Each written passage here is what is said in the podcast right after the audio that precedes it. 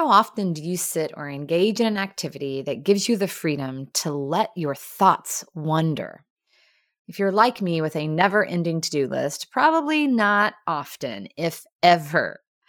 I was at an event a couple of weeks ago, and the speaker encouraged us to look at something in our free time. And I laughed to myself, thinking, what in the world is free time, and who has that? Well, perhaps leaders, we need to build more free time into our schedules to do nothing but let our minds wander. And here's why.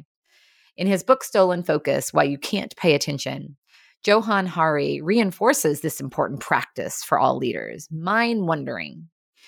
Psychologists call it freely moving thoughts or nimble thinking. In a recent study at the University of Calgary, this is really interesting.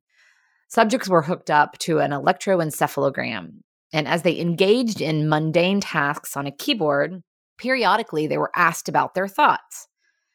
Researchers were able to see a distinct neural marker for freely moving thoughts, which caused an increase in alpha waves in the brain's frontal cortex. It's the same region where scientists see alpha waves in people doing creative problem solving. So, what does that mean?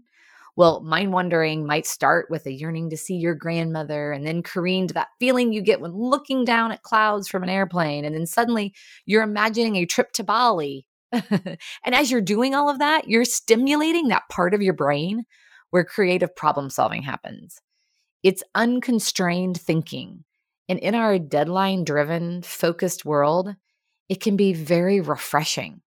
I notice that my mind wanders, well, when I'm walking my dog. So find those activities in your day that give you an opportunity to let your thoughts fall freely. We live in a culture that values work and productivity over almost everything. But remember, your mind is yours. So make space to think in idle ways unrelated to tasks. It most definitely will replenish you. What a great way to take care of yourself and each other.